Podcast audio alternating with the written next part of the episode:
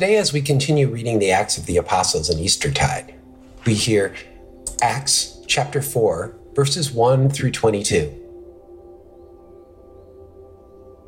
The priests of the temple guard and the Sadducees came up to Peter and John while they were speaking to the people. They were greatly disturbed because the apostles were teaching the people, proclaiming in Jesus the resurrection of the dead.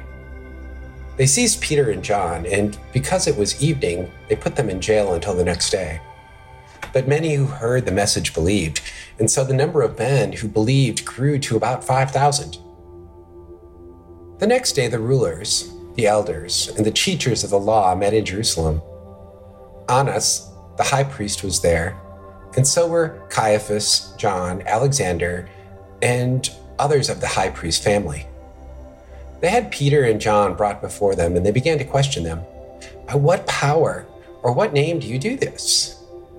Then Peter, filled with the Holy Spirit, said to them, Rulers and elders of the people, we are being called to account today for an act of kindness shown to a man who was lame, and are being asked how he was healed? Then know this you and all the people of Israel it is by the name of Jesus Christ of Nazareth, whom you were crucified, but whom God raised from the dead, that this man stands before you healed. Jesus is the stone you builders rejected, which has become the cornerstone. Salvation is found in no one else, for there is no other name under heaven given to mankind by which we must be saved. When they saw the courage of Peter and John and realized that they were unschooled, ordinary men, they were astonished. And they took note that these men had been with Jesus. But since they couldn't see the man who had been healed standing right there with them, there was nothing they could say. So they ordered them to withdraw from the Sanhedrin and then conferred together.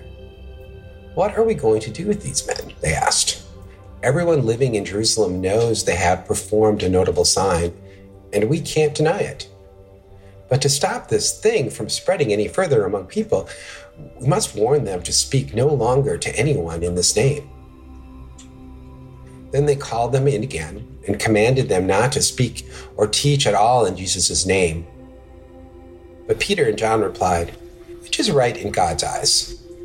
To listen to you or to him? You be the judges.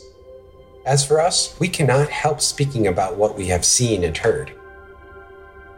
After further threats, they let them go. They could not decide how to punish them because all the people were praising God for what had happened. For the man who was miraculously healed was over 40 years old.